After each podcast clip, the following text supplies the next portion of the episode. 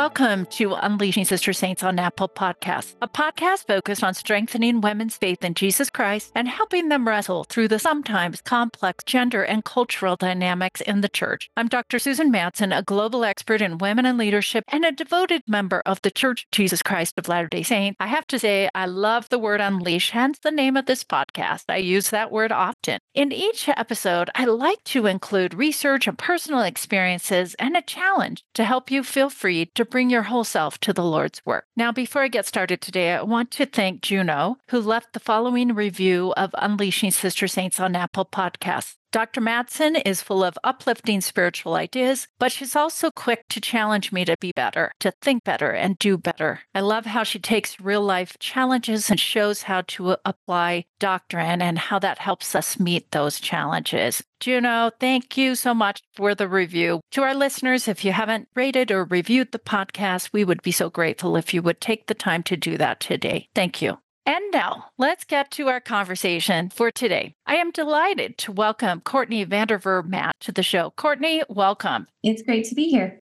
So, as an introduction, Courtney is a mother of three, a wife, an artist. She earned a bachelor's degree in fine arts from the University of Utah and later studied with Jeff Hein at the Hein Academy of Art. Courtney's art was included in the church's International Art Competition in both 2019 and 2022, where she won an award in 2019. Her artwork visualizing Heavenly Mother and our Heavenly Parents has been included in several art shows and in the book, The Girl's Guide to Heavenly Mother. So, Courtney, welcome again to the show. Let's jump in and let me ask you my first question. So, I loved reading that art has been a part of your life since you were a young girl, selling drawings of unicorns. I love that to neighbors with a friend. When did you realize you were gifted in art, and how did your understanding of spiritual gifts shape your pursuit of an art training and a career in art? Well, art is something that I've always liked. As a kid, I drew a lot as you mentioned, my friend and I would sell our drawings to anyone who'd buy them for 10 cents.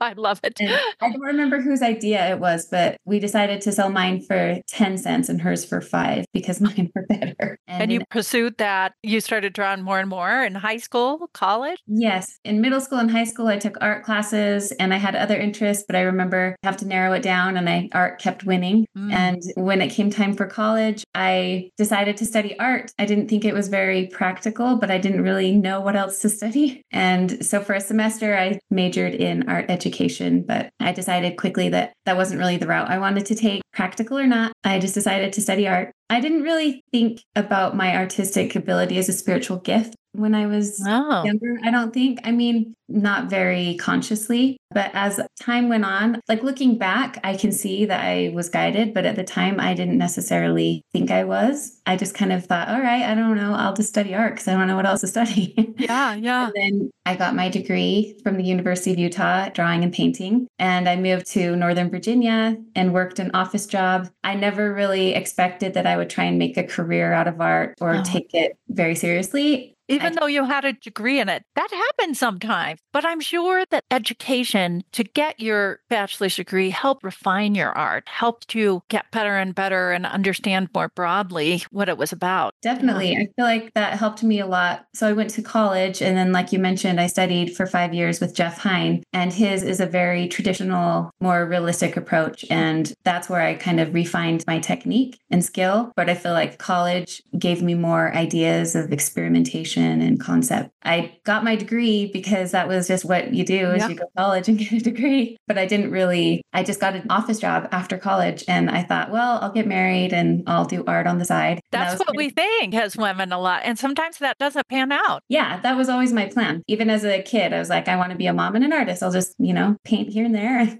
so when did you start seeing it maybe as a spiritual gift? I think more recently, actually. Really? Yeah. I'll just give a little bit more background and then perfect on that. But I moved to Northern Virginia and lived there for five years and I painted on the side. And I was still single. I was in my 30s at that, or almost, I was about to turn 30. And I was like, wow, is this really what I want to be doing with my life? What if I'm, you know, my long term plan isn't working so well?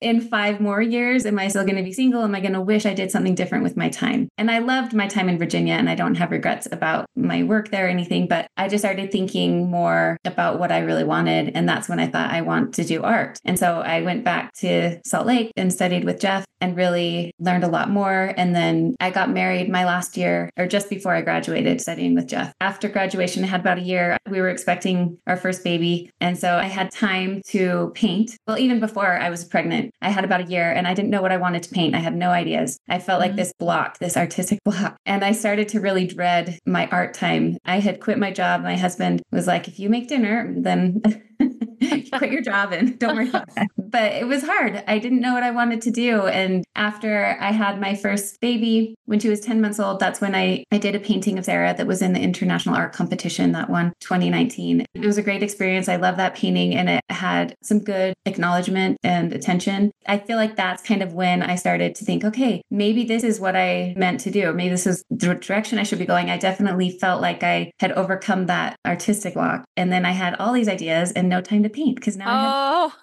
Isn't that funny? You know, you are able to fit things in, all of us with our talents and strength. How many kids do you have now? I have three. You have three. That's right. So I love seeing how motherhood and art are interwoven in your life, but I'm sure it isn't easy to navigate those two priorities. So tell us how you juggle and balance both because you're doing more painting now, right? Well, I was the first few years of being a mom. Yeah, I guess it's just in the last six months, I have not been painting as much. Well, so I have a babysitter who comes about once a week, and that's been helpful. I've been doing that since my first was a baby. And sometimes she's come up to three times a week, but it depends on what I'm working on and our schedules. So I've still been having her come, but I found out last this last summer that my two year old was deaf. Um, oh, he's two now. He was about 15 months when we started thinking he might have hearing loss, and around 18 months when we had it officially confirmed. And so we started trying to learn sign language, and I have meetings with a deaf mentor, and okay. you know, there's just different things that are taking up my time and a lot of my mental energy. And in August, I felt really prompted to start homeschooling my first grader. And that was totally out of the blue. And so just the last six months, I've been trying to kind of keep my head above water. And in the last probably four weeks, I've been feeling like, okay, now I can start doing art again because my babysitter came. I was just cleaning the bathroom and, you know. Oh, that's unfortunate, but that's wonderful. And what you've just expressed, though, sometimes life does not. In fact, it sounds like from what you're describing, go perfectly according to the plan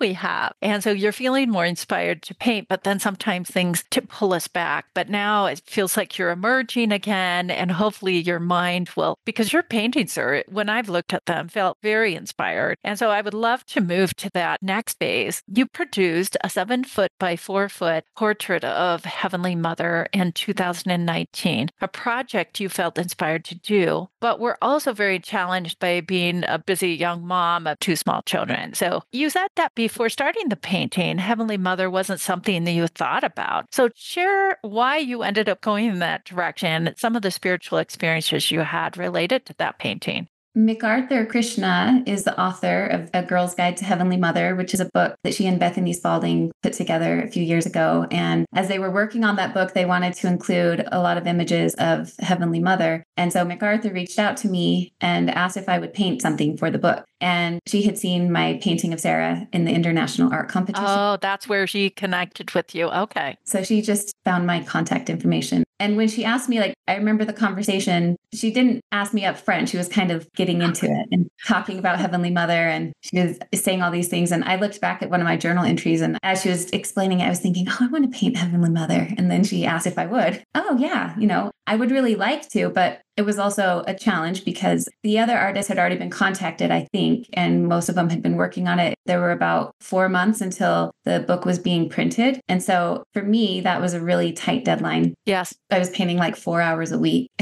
Yeah. and I had another painting that I was finishing up that I'd committed for a different art show. And so I was hesitant, but I felt the spirit in that initial conversation and I felt really excited about the project. But then after we hung up, life starts to creep back in. and I talked with my husband about it. And I had tentatively said yes, but then I started thinking about what Heavenly Mother looked like. And I had a hard time finding a model. And so, like, about a month went by and I hadn't found someone yet. And I'm like, oh no, there's only three months left. I don't know if I can do this. To me, that's a bit of a daunting because there haven't been a lot of paintings of Heavenly Mother and not a lot of a description. So I can see why that was heavily on your mind to figure out what might she look like. Definitely. Yeah. And I remember Googling Heavenly Mother. I found just like two or three paintings of Heavenly Mother. There were several of like Mary, the mother of Jesus, and things along those lines that came up under the search, but there really wasn't much. And I just heard recently that there are hundreds now because of MacArthur and Bethany and their books. I think it's pretty cool that I was able to make my painting before I had very much influence from other artists about yes. what she might look like. And for me, I looked in the scriptures at descriptions of Christ and how bright he's described as being and Heavenly Father, the visions of him. So I wanted something bright and white. I wanted her to have white hair. I just pictured her being in the prime of life. I can relate to images of her being older, but I felt like she wouldn't be older. She would be the prime age. And so I wanted someone that was beautiful, but like not a lot of makeup and not really more, yes. I don't know how to describe it, just kind of a natural beauty. Yes. And so I had this idea in my head and I thought of everyone I know, which is usually what I do first for a painting. I just think of who oh. I know. Oh. Does anyone fit this description? And I couldn't think of anyone. And I just started looking on Facebook and looking at my friends and my friends of friends and looking at my husband's friends. and so I ended up finding someone. It was a Facebook friend of my husband's. It's someone that he grew up with. They were in the same ward. And the other thing was they had to live close by so that I could. Yeah. Because I found a few that looked great, but they didn't live locally. And so I found this woman. Her name is Kelly. I sent her a message on Facebook, kind of explaining what I was doing and asking if she'd be willing to let me take some pictures. So it was kind of a cool experience. My husband, it was his Facebook account that I messaged from because I didn't, oh, I wanted to make okay. sure she got the message yeah. since she and I weren't Facebook friends. And so he saw her response first and he told me about it and opened it up to read it to me. And as he started reading it, he felt just kind of overcome with emotion and the spirit. And that caught him off guard and me. I mean, it was just a generic response, like, sure, I'd be willing to do that. Okay. But that was just kind of his first, because my husband had some neat experiences around this painting. Tell me a little bit more about that. That was his first moment when he kind of realized this was a special project. And he and I had talked about the painting and he knew the deadlines and he was hesitant, I think, for me to commit because of what it would mean for our family. And, you know, like, is it really worth all the stress? Because he knows how I am when it's stressful. So we had talked about that. And I had actually told MacArthur I wasn't going to do the painting. And about a month after she'd first asked me, but she worked the problem and tried to talk to me about it. And what are the problems? What can I help with? And that was just before I found the model. We babysitting and the model were kind of my biggest issues. But after talking to her again, I got excited again. It's like, I'm going to make this work. And then within that next week, I found Kelly. And so we set up the photo shoot and she just ended up living down the street from us. Oh, actually. wow. What a blessing. Yeah. And so she came to our house just so I could take some pictures. I found a dress online and luckily it fit her because she had never tried it on before. But she came and the morning that she was coming over, it was a Saturday. And my husband, his name is Ben, he didn't tell me this until afterward, but he had actually had a dream that night, and he felt like it was a spiritual manifestation. He doesn't remember a lot of the details of it. In his dream, the song Hark All Ye Nations, and he just felt like there was something special about it. And he woke up and he didn't really know what it meant, but he knew that Kelly was coming for this photo shoot. And so he turned on the music. It was Let Us All Press On, it was the, the Tabernacle Choir on repeat. And it just kind of brought the spirit into our home that morning. And when Kelly came, we were able to. Then the dress fit? Fit perfectly. Oh, yes. Oh, that's amazing. miracle miracle. For women, it's hard to find clothes sometimes that fit well. I know. And because of my deadline, I was just like, I'm just ordering something and hoping it works. And if it doesn't, we'll figure it out. But we took the pictures. And then afterward, Ben told me about his dream. And I think that that experience just really solidified in his mind and heart that this was a special project. And for some reason, God felt like he needed to relay that to Ben. He was supportive from the beginning. Like when I decided to do it, he was like, okay, I'll support you in this. But after that experience, he was was 100% in. I had all the time that I needed to do it. He took the kids, like he started working later in the mornings some days and he would watch them all morning so I could paint. And then... But you needed some time. That's a big painting with lots yeah. of detail. What did you learn about Heavenly Mother through the process of painting her? I learned that she is really there. I hadn't really taken a lot of time before this experience to think about her and to try build a relationship with her. But one of the days when I was painting, it was near the end of the painting. And by the way, this painting is huge, thing I probably should not have done in hindsight. It's seven feet tall. It's because the painting of Sarah that I had just previously done is four feet by five feet. And I did that because it has the sky and I wanted it to feel magnificent and kind of have the feeling that I was looking for. And so I thought, well, if it's Heavenly Mother, it has to be even bigger. No.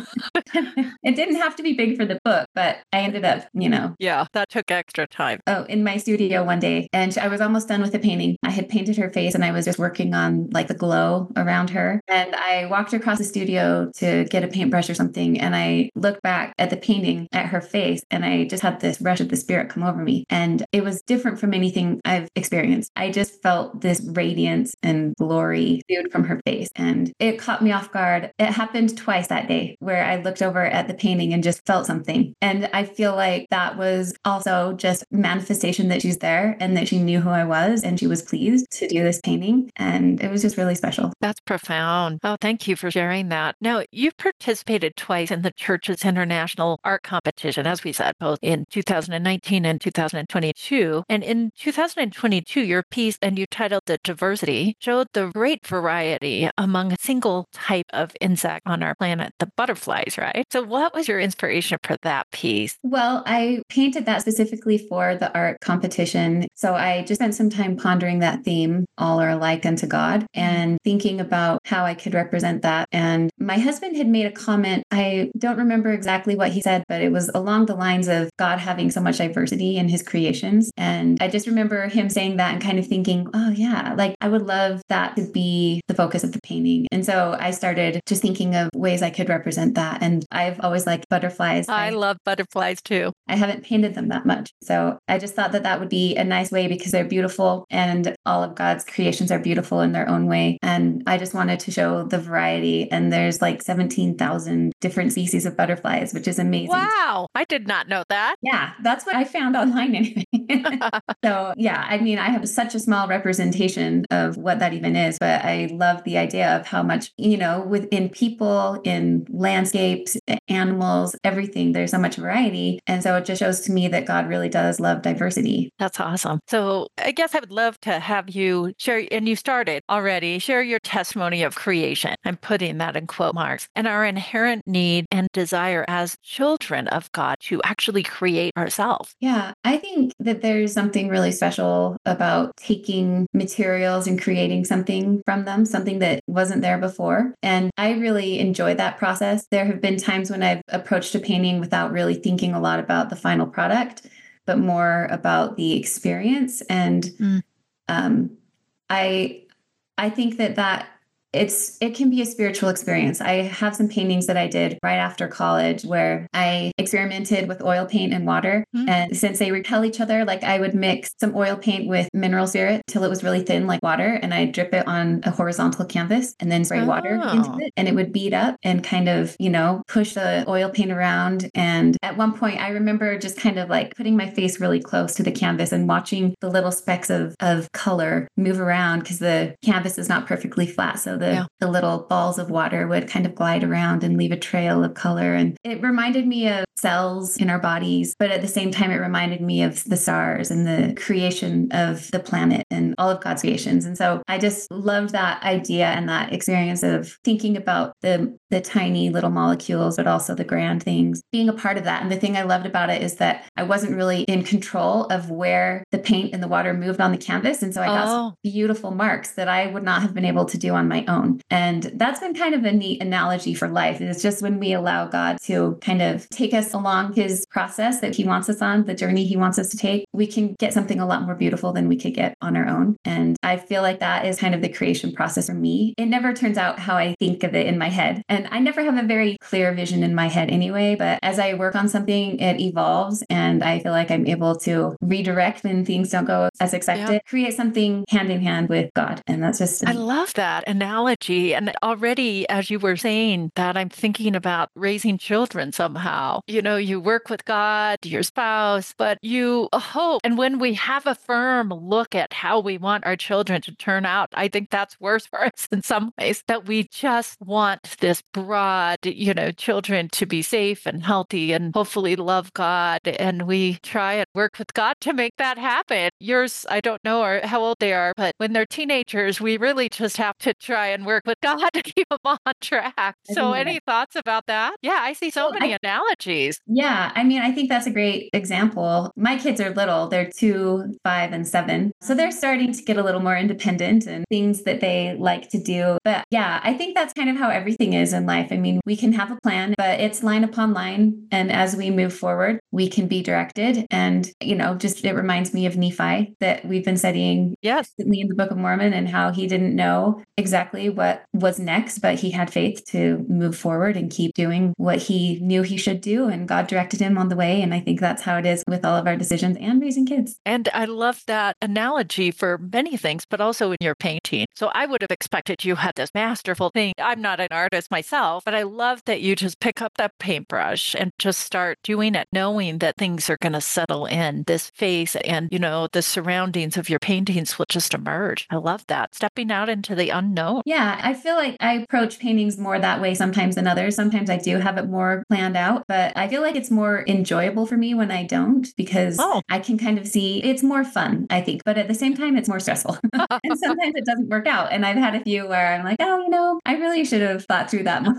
so, last question for you What would you say to women who are listening in? Many women say they're not creative or they're too busy to apply energy to creative projects. There's so many things about creation for all of us, right? Not just painting like you're doing so many things. Any advice for those women? I would say to remember that there are a lot of ways to be creative, kind of what you were saying, but I think visual art and dance and music and writing, those are kind of the obvious examples of creativity. And we see a lot of that. But there's also forms of being creative, like problem solving and cooking dinner and interesting date ideas. I think when we are able to find that creativity in different ways, it makes life a lot more interesting and it can be freeing. I guess I saw a quote recently that said, sameness is a bottleneck to your true inner creativity. And that's kind of what I was trying to say with trying new things. For me, it wouldn't seem as creative to make a painting because I do paintings all the time, but to go and like try and do a science experiment,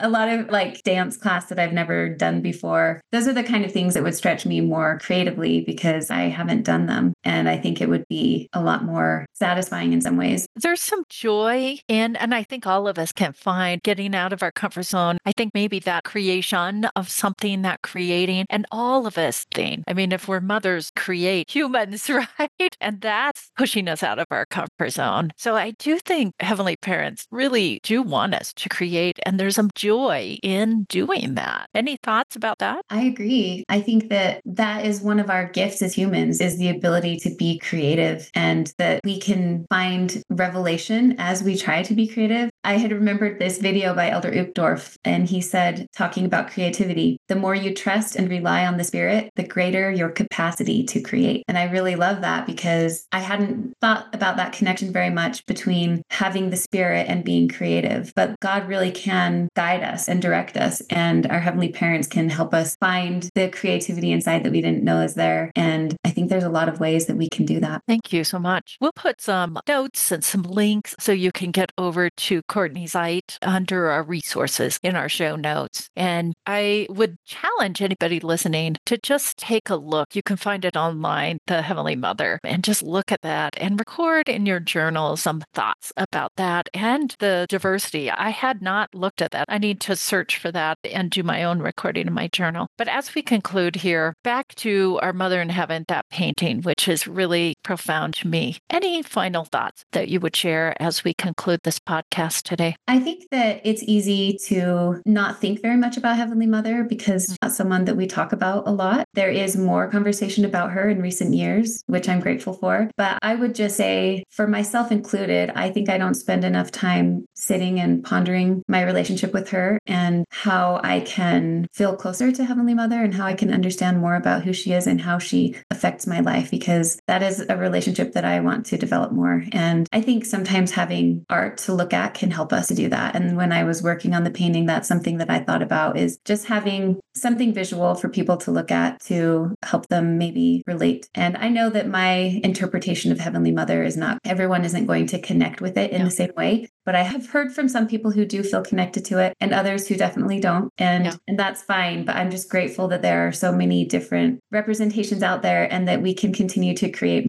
more and create an idea of what she means to us and how we can try to become more like her as women. And I think that's important. Thank you so much. I've appreciated your time, Courtney. This has been very inspiring for me. To those listeners, thanks for joining us. And please follow Unleashing Sister Saints on Facebook and Instagram for more information and to stay up to date. If you like a particular episode or a show in general, please share it with others and leave us a review on Apple Podcasts. Thanks for listening to this episode of Unleashing Sister Saint. This is Dr. Dr. Susan Madsen, and I'm devoted to unleashing the positive impact of Sister Saints on the world.